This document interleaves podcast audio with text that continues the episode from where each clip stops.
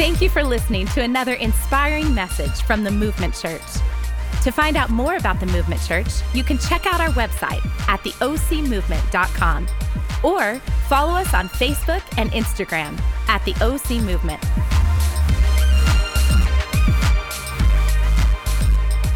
Well, good morning, Movement Church. Uh, for those of you that are with us for the first time, my name is Carrie. My wife and I, the fiery prayer warrior that was up here a moment ago, are some of the pastors here at the Movement Church, and we just want to say welcome. Maybe some of you are here and you're exploring faith and you're not sure where it is you land or believe, and well, just welcome. Take a deep breath, no pressure. And maybe you're here and you're deeply pursuing this faith relationship with Jesus, then man, I want to say welcome as well. Here's what I do know I think God is here and wants to do something profound in our lives. And I believe that there's something attached to whether or not we give Him an opportunity to do that. We've got a treat for you today. It's going to be an exciting day. We're in part four of our series called The Way I See It, and we're unpacking the biblical truths that Jesus taught through stories called parables and pulling profound and powerful insight while simultaneously uncomplicating them.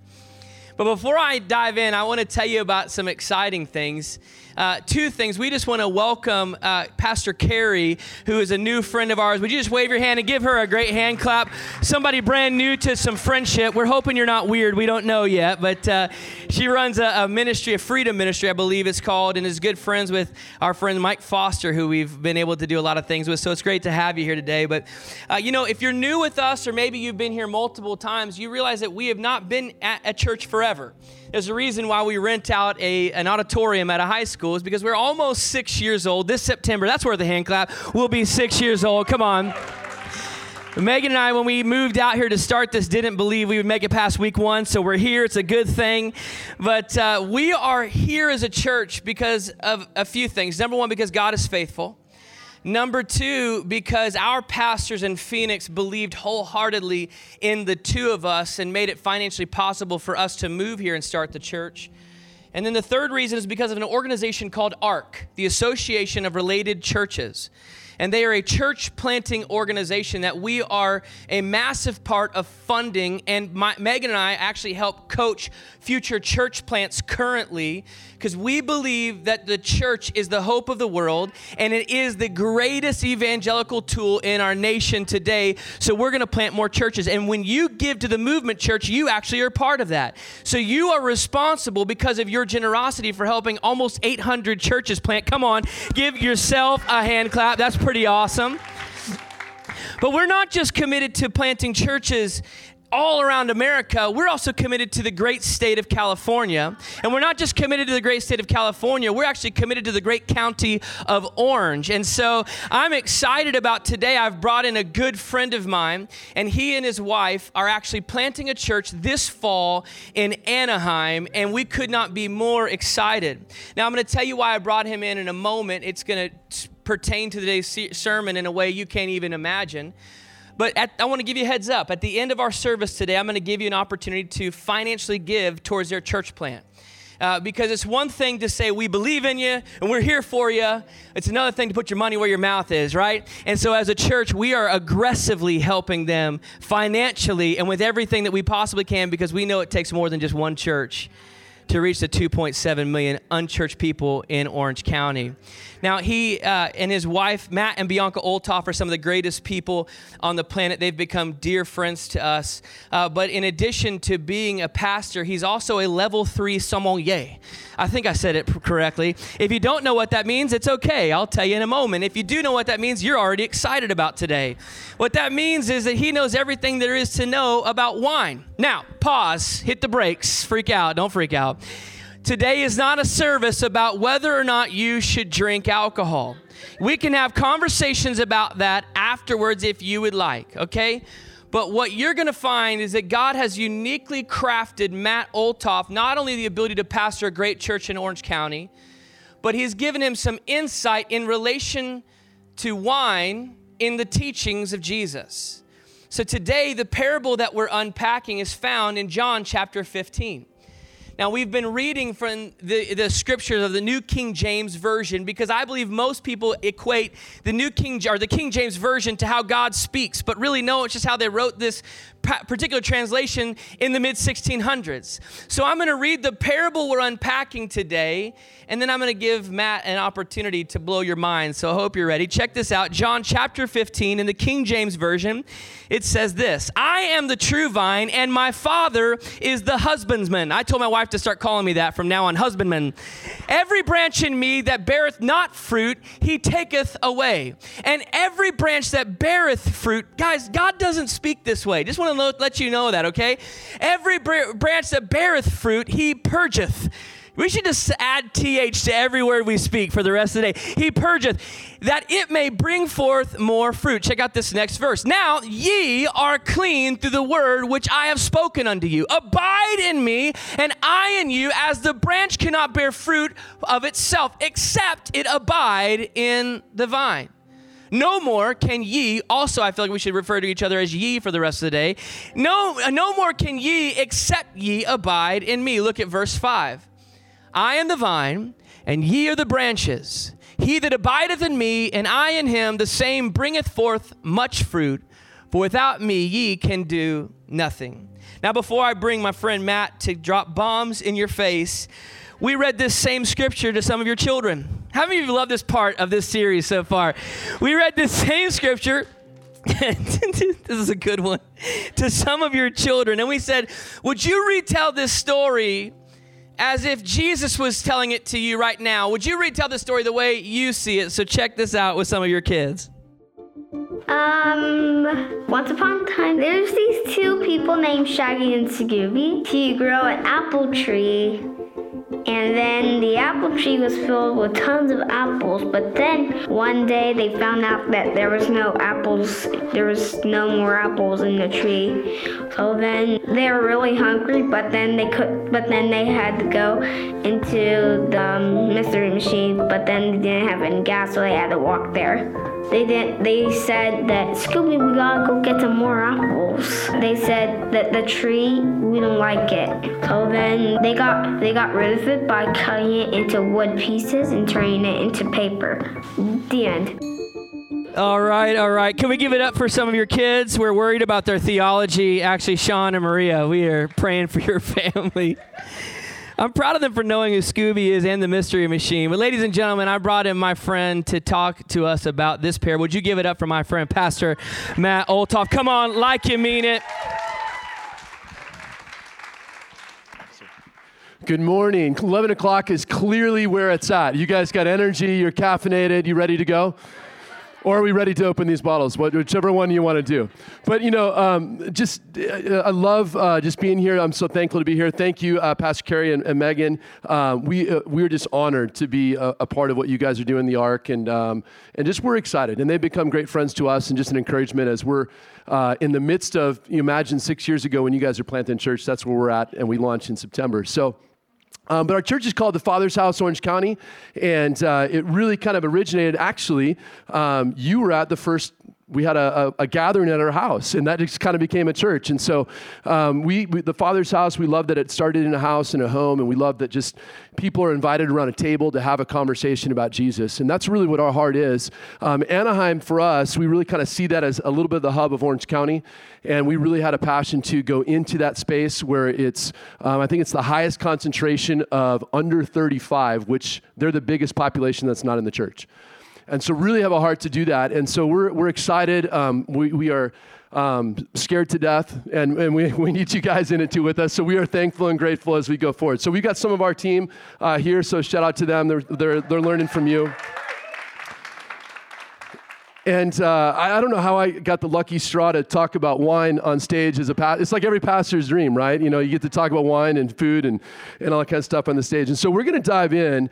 And, and, here's just a couple things I just want to share with you. Again, I just when Pastor Kerry said this, this is not an alcohol conversation. This is not an alcohol conversation at all. Uh, you, if you love wine, awesome. I love wine, high five. But this is not an alcohol conversation. This is about understanding the depth of what Jesus is talking about in John 15. And I think you have to understand some of the history behind that. Here's, I was just at a workshop uh, this weekend, and we're talking about story and the power of story. And here's what came out of that workshop story is the most compelling way to move the human brain. to convict the human brain. It's pretty crazy. And it's not like, you know, we talk about the universal languages and the universal language of Italian or French or English. We all think it's English is the universal language. Um, what we learned is story is the universal language. And Jesus knew that. And so he told stories for a reason. He told them to create depth and, and purpose and, and significance as he was telling these stories. And so we're going to talk about stories today. And here's a couple things I want you to know about just the stories of Jesus. And this is kind of frames how we're going to go about and talk about uh, wine and John 15 and the vine and all that kind of stuff today. Is the first thing you need to know about stories is that when Jesus told stories, they were incredibly countercultural. He knew the context for that moment when he told stories. And so we're going to look at the context. We're not just going to look at a couple verses. We're going to look at the situation that was happening when Jesus told this story of John 15. I think that's going to be uh, kind of blow your mind a little bit too. But he was incredibly countercultural and he came to really turn the world upside down. And so he knew what was going on in people's minds. And I kind of like to think that when, this, when he told stories, he kind of, it was like the curveball, it was like a punch in the face, right? Like he kind of got people thinking and reeling when he told stories. And so when he's telling the story of John 15, it's meant to be countercultural. And we'll talk about that in just a second. The other thing is that he was incredibly intentional with the examples that he chose to use. Now, I know in America, and actually, this is, we were just in, a, in Italy a couple weeks ago doing a trip and teaching through Romans. And what was amazing is you realize that America is the only country where food and wine have been bifurcated. I mean, uh, food and culture and wine and culture have been bifurcated. You think about Italy and France and Europe and all these places, is that food and wine and culture is so integrated together. We were in Italy and we were looking at these vineyards, and they were like 89 years old. That's older than the whole wine industry in America. Okay, so it's interwoven together. They're never meant to be separated. They're never meant to be judged. And in fact, it was in the 19, I mean, the, the late 1800s, the wine industry started here, and then in the 1920s, the prohibition hit, and it really took wine out of our culture. And it became taboo. That's when everything happened in terms of being taken out of the church. It became kind of bifurcated in that. And what happened, it wasn't until 1960, Robert Mondavi brought wine back into our culture and in Napa Valley, which, you know, great, great Napa Valley, right? And, and so we're really only 58 years old compared to what's happening in some of these places in Europe. And so when Jesus taught his disciples, he knew how integrated these examples would have been. You know, it wasn't just a random example of a branch of the vine. He was talking to a staple of culture and really helped them resonate with what that meant. The other thing about Jesus when he tells stories is that he just doesn't tell you a story to keep you where you're at. He tells you a story to drive a truth deep into your heart where you are changed forever. That's what he tells stories for. And so as we dive into this, I, b- I believe John 15 is one of those passages that just is just will blow your mind in terms of the heart uh, of the gospel message that's integrated in there. But it really mean it really has to do with what does it mean to be a follower of Jesus. And, and, I love that, you know, Pastor Megan said as we are coming in here is that, you know, I mean, you just, you turn on the news and there's just all kinds of stuff happening in our world. And some of you came in here with the spirit of fear. Some of us came in with a sense of just we're overwhelmed, we're, we're sad. I mean, there's, I mean, I, I don't know where you came into this space today. I'm glad you're here. But I want to let you know that wherever you're at today, this message is for you. If you're new to the church, this message is for you. If you have no idea who Jesus is, this message is for you. If you're looking at your life and you're wondering how I got in the situation that I'm in, and I'm overwhelmed and I'm fearful and I'm stressed, this message is for you. This is a powerful example of the gospel and what it means to follow Jesus. And so I'm really excited um, to dive into this, and uh, I'm thankful that I have some sort of wine knowledge um, to, to walk you through this. I know you're probably thankful afterwards too, but. Um, it's just a fun topic. I don't, you know, how do you pastor and wine? How do you bring those together? You know, like I should come up with a title, you know, um, minister of the vine, right? Or pastor of wine or something. I don't know. Super fun. Okay, so um, let me pray for you guys, and then we'll dive in. And uh, Carrie, you got to come up with a good title for that. Just mix them together, come up with it. So, okay, um, let me just pray for you guys, and then we'll jump in. Uh, Jesus, we thank you for uh, your word. We thank you that you are passionate about telling stories. We thank you that you are passionate about moving us to places of greater depth and relationship with you. And Lord, right now we ask that all those things that are going on in our lives, that we just hold them at your feet, at the foot of the cross. And we just listen to your word. And Lord, let it penetrate our hearts. Let us become deeper connected to you because of today. We just pray this in your name. Amen. Okay, so we're going to talk about um, you know this kind of idea of John 15, and so what I want to do is I'm going to back up, and I'm not going to read these verses, but if you want to follow along, if you like that, you love to follow along, we're going to start in John 12. And, and the reason why this is important, I'm just going to summarize through this. I'm not going to you know I'm not going to camp on a verse, but I just I need you to understand the context in which John 15 takes place. In the wine industry, we would call that terroir. Terroir is the soil, it's the weather, it's everything in that area that impacts that grape. And there's certain grapes that are grown in certain terroir, and there's certain places that they're grown, but all of that impacts that. And when we look at Scripture, we want to understand the terroir of Scripture, the context of Scripture, of what's happening when Jesus actually tells this story. Okay? So if you look at John 12, 1244, uh, you have this picture where it starts, it says this on some of the translations, says, hey, this is his last public teaching. Okay, so what we know about this is that Jesus is a few days away from going to the cross. Okay, so this is at the end of his ministry. His disciples have followed him for years. They've given up their life for him, um, and they don't. Uh, they they mentally don't understand what's going to happen in the next couple days okay? They think he's the Messiah, which he is, but he's going to overthrow the government and he's going to rule and his kingdom is going to be established on earth. That's what they're thinking in their mind. Okay, so their plan for life is not God's plan. That's I mean that's that's going to be a word for somebody in this in this room. But they they had they had their plan was going to be turned upside down.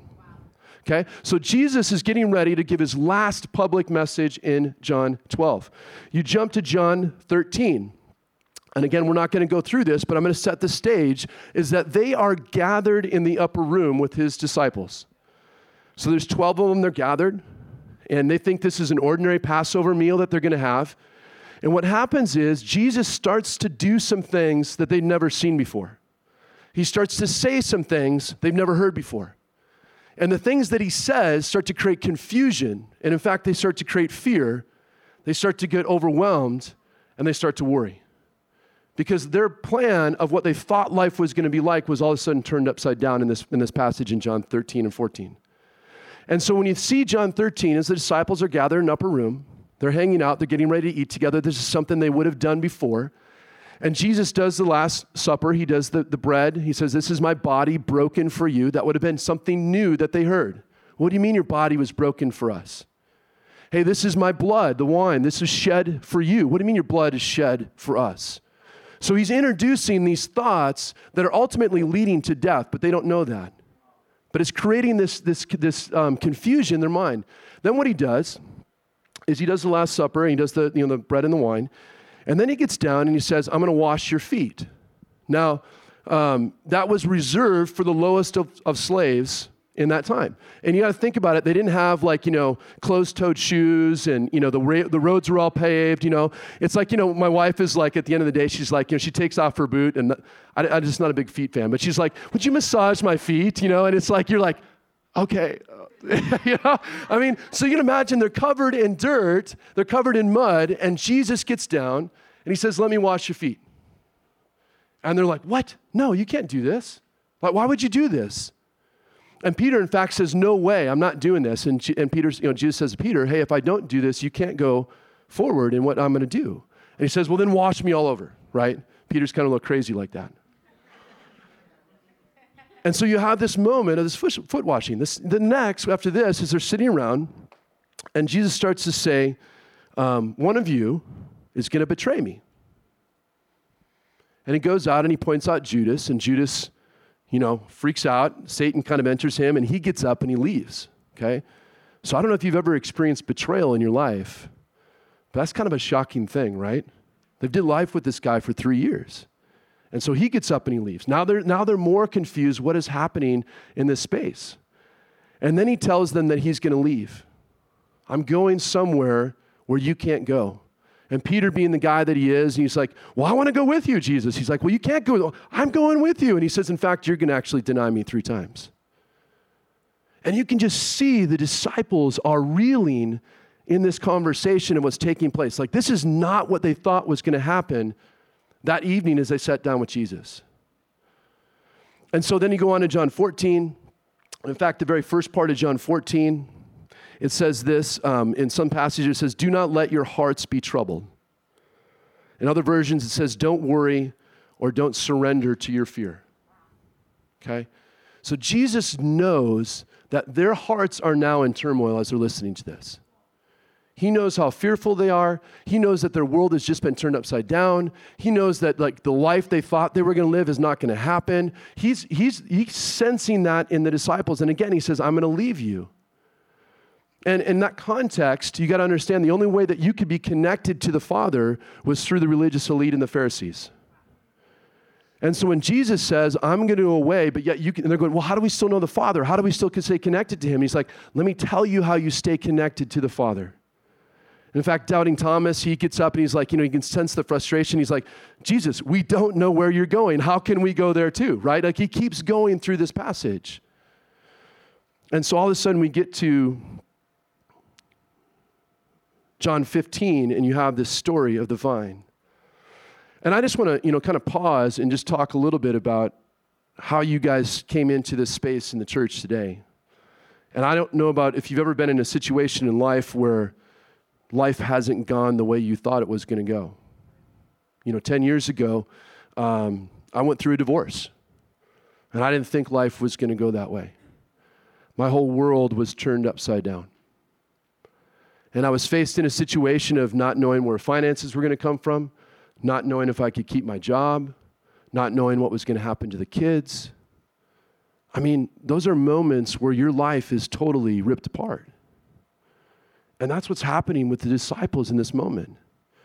And it's in that moment that they all they have to hold on to is Jesus.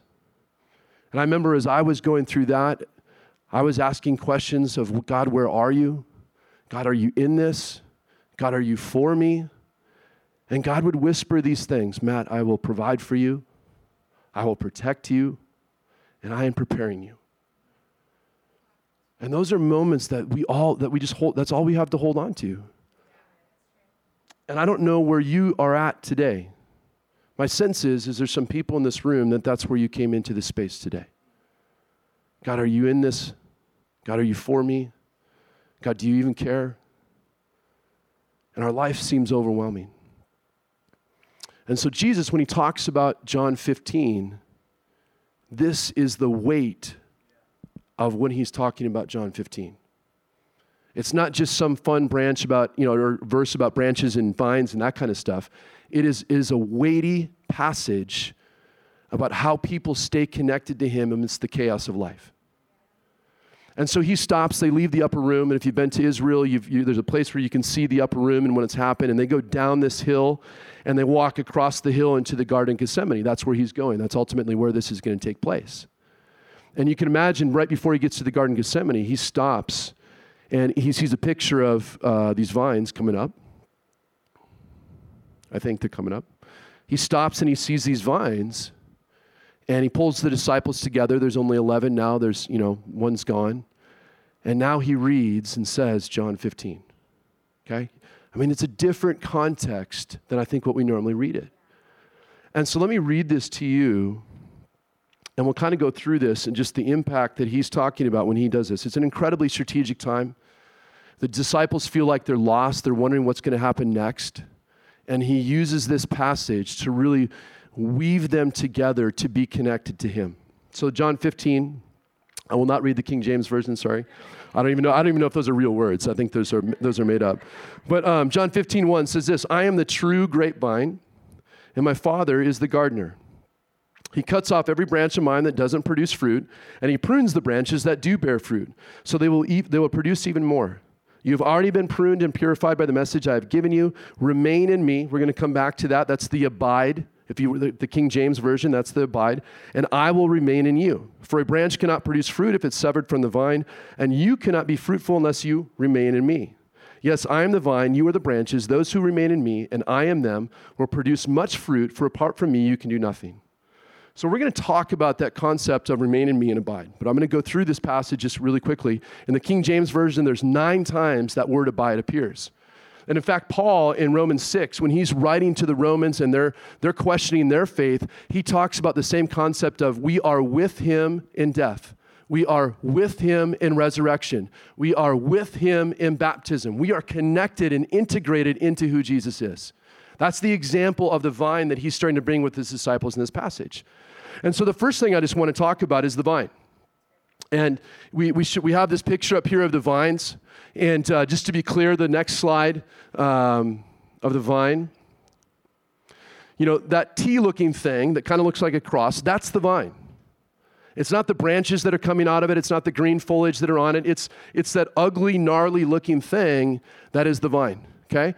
And what you need to know about the vine is a couple things because what Jesus is saying, like, he doesn't just say, like, he, he doesn't pick one of the things on the plant and say, I'm just going to be that one.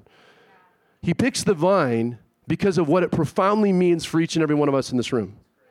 Okay, so he says the vine. How many of you guys are gardeners? Have you guys ever garden, plant, maybe like kind of a budding gardener? Some people are, right? Okay, so with gardening, your job is to care for the plant and we want to make sure it has the best soil in fact we go to you know home depot and all those places and get the best soil we want to make sure it has all the nutrients in the soil you want to make sure it's watered all the time and we got to follow these instructions to make sure the plant grows that isn't the case with vines the best vines are grown in the worst soil think about why jesus said that for a second okay? The best vines are grown in the worst soil. The best grapes that you can find, the best wine that you can find is grown in soil that's made up of volcanic ash, made up of gravel, made up of sand, made up of limestone. It's made up of all these things that you would never put in your plant in the backyard. And they're meant to grow. That, the, the reason why they do that is because they want the vines, check this out, Jesus the vine, they want the vines to grow deeper roots into the soil to look for the best nutrients. Okay? That's why they do that. And it's, it's not that they want to give all the nutrients. Think about if we were Christians we had everything we need, we wouldn't need Jesus, right? And so he's going, I'm the vine because no matter your situation, no matter what's going on around you, no matter what's happening, whatever the terroir is of your life, I am the source of everything you need to survive. And that's what he's saying in that passage. Stay connected to me, and my roots will grow down deep so that you can thrive. And in fact, what happens when the, when the, the vine does that is the green foliage, the pretty stuff, actually kind of goes away, and the vine has to solely concentrate on producing grapes. And that's what makes the grapes so amazing that you guys taste in some wines. And so then he goes on and he says, um, you know, we, us, we are the branches. And if you look at that pack, the picture right there, the, the bunch of the, the branches sticking out, that's the branches. And every year, those are cut off. And a new branch that's right, you can kind of see the buds, those will grow and a whole new vine will happen every year, or a branch will happen every year. And the branch's focus is to produce fruit, right? Is I want to produce fruit. And so we've got some grapes over here you know, the branch thinks about, we think about, you know, how do I produce fruit? How do I become the best fruit, the grape that I can become? And a lot of times we get uh, a little angry and upset in the church or with God and say, God, look at all that I'm doing.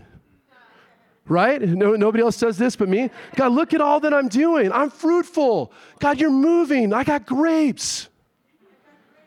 I got fruits, right? And then what he says is God the Father is the winemaker. You see, the winemaker isn't interested in this as the final product. The winemaker is interested in this in the final product. And you think about what the winemaker has to go through is they have a vision for whatever is happening in your life, whether it's the worst soil or the best soil, whatever fruit is coming out of your life, the winemaker says, I have a plan to make this into something you can't even believe it's going to taste like. And so you think about these. These are different wines, some of my favorite wineries.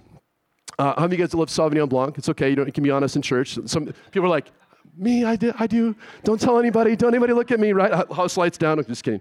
But, you know, a Sauvignon Blanc is a grape that is uh, typically grown in more cooler climates, okay, the terroir. Um, and what happens with this is the reason why I brought this up here is that it, it's, it's something that when the winemaker wants to make Sauvignon Blanc, they actually are interested in getting this out as fresh as possible. And so it doesn't go through this crazy winemaking technique. It goes into some uh, stainless steel, and the stainless steel is meant to preserve the acidity and the freshness of the fruit. And you think Sauvignon Blanc, a really cold Sauvignon Blanc on a warm, you know, summer day, and, and that's what the winemaker has designed it for. They're saying, I, want, I had a vision for these grapes. Some of the grapes look all the same, right? But I have a vision that these grapes are going to become like this. And it's meant to be enjoyed a certain way. It's meant to be enjoyed earlier in your life sometimes, right?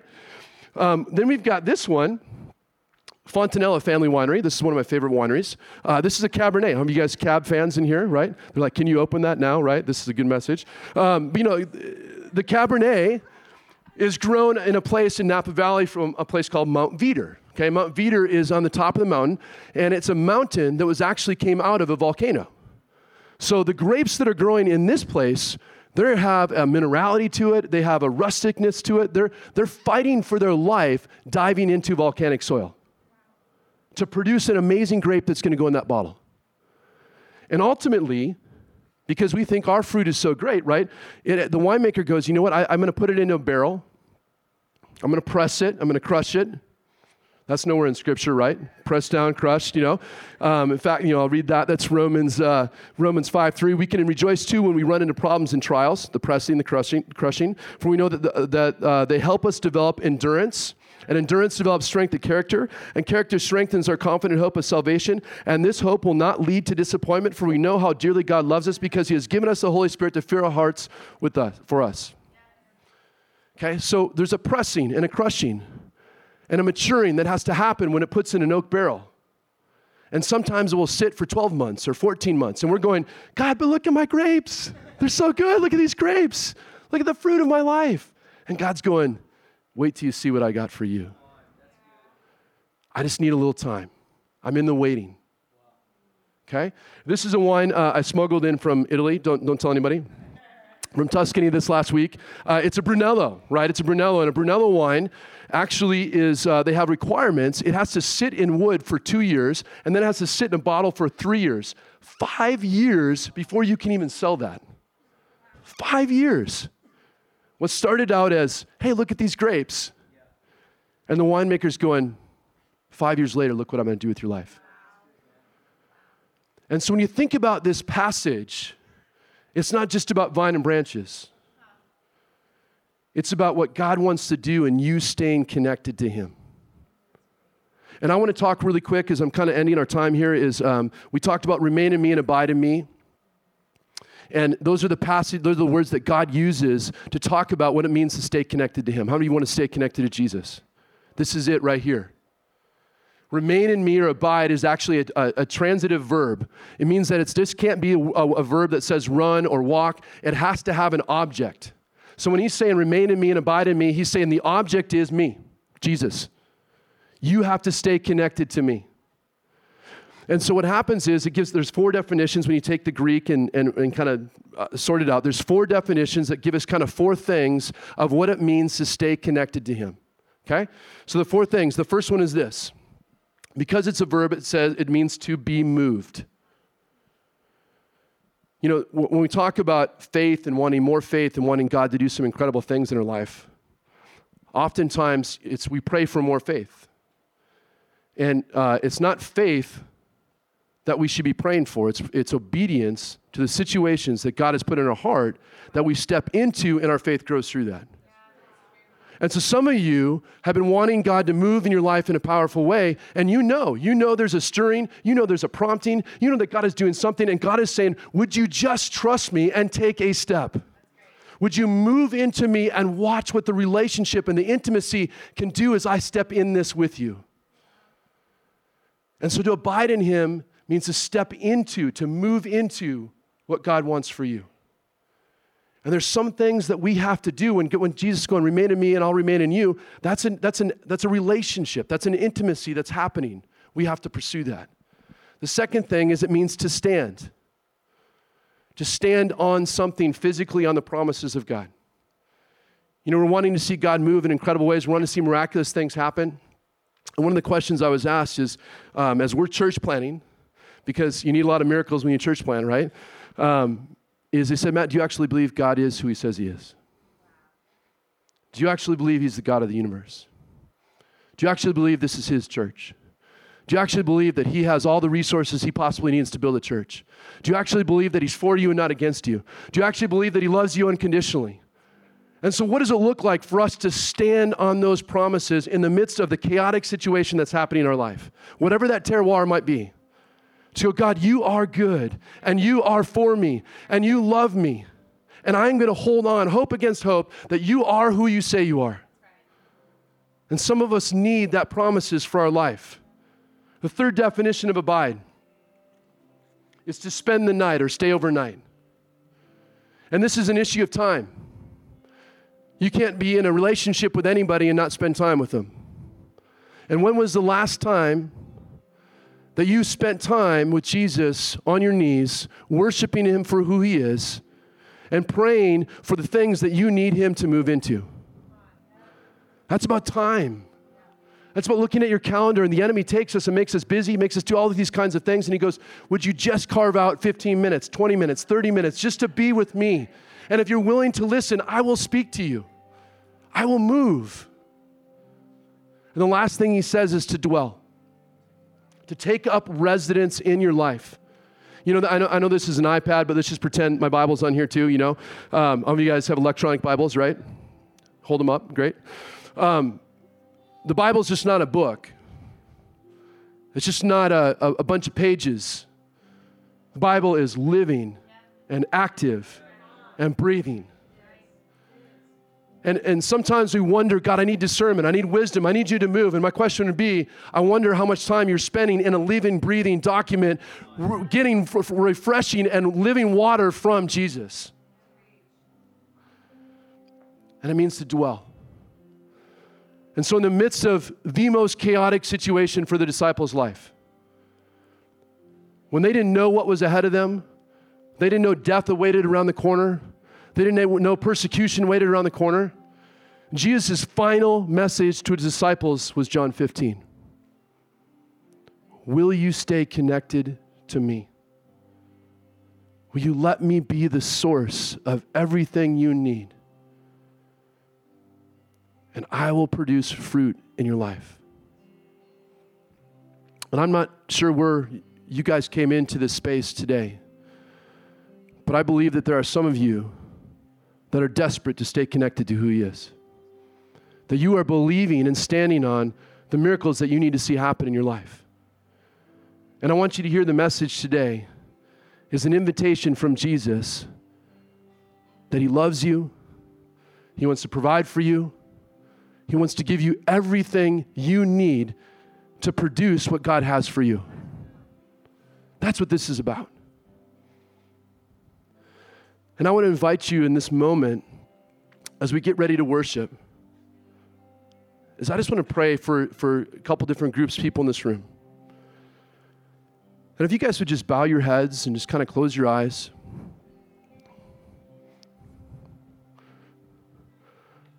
I want you to hear the invitation that Jesus has given you. Do you want to be connected to me? Do you want to let me be the source of your life? And for some of you, that might be the first time you've heard that. And this isn't about who's around you or what other people are doing. This is about you and Jesus. It's about you as a branch and Him as the vine. And if you don't have a relationship with Jesus, if you're not connected to Him, I'm going to pray a prayer. And would you just pray that prayer with me as we're kind of just, just under your breath, and I'll pray it for us. But I just want you to wrestle with that invitation that Jesus has for you. Lord, you are our Savior, you are our hope. Lord, we confess with our mouth that you are who you say you are. We confess that we are sinners and we are broken and we are in desperate need of a Savior. Jesus, would you come into my life today? I want to be forever changed, forever connected to you. We just pray this in the name of Jesus. Amen. And for those of you that are wanting that deeper relationship with Him, would you just put your hands out in front of you, just, just receive? I just want to pray that, that God just fills you up with the Holy Spirit, that He gives you opportunities to be connected with Him. Lord, we thank you for who you are. Lord, we pray that your Holy Spirit just comes right now. Lord, that your Holy Spirit just moves in our lives. Lord, that you stir in our hearts. Lord, that you love us so deeply. Lord, I pray that you give us opportunities to step into what you have for us. Lord, I pray that in the midst of all the situations that are happening in life, that we can hold on to your promises and believe you are who you say you are. Lord, would you just have our way with us? And Lord, we lift up those things that are causing us to doubt, and we surrender them to you. We thank you. We pray this in your Son's name. Amen. If you prayed that prayer with us today, we are so excited to be a part of this journey with you. Would you email us at info at theocmovement.com? And if you're not in the area, we would love to help you find another life giving church near you. Send us an email at info at theocmovement.com and we'll get back to you shortly.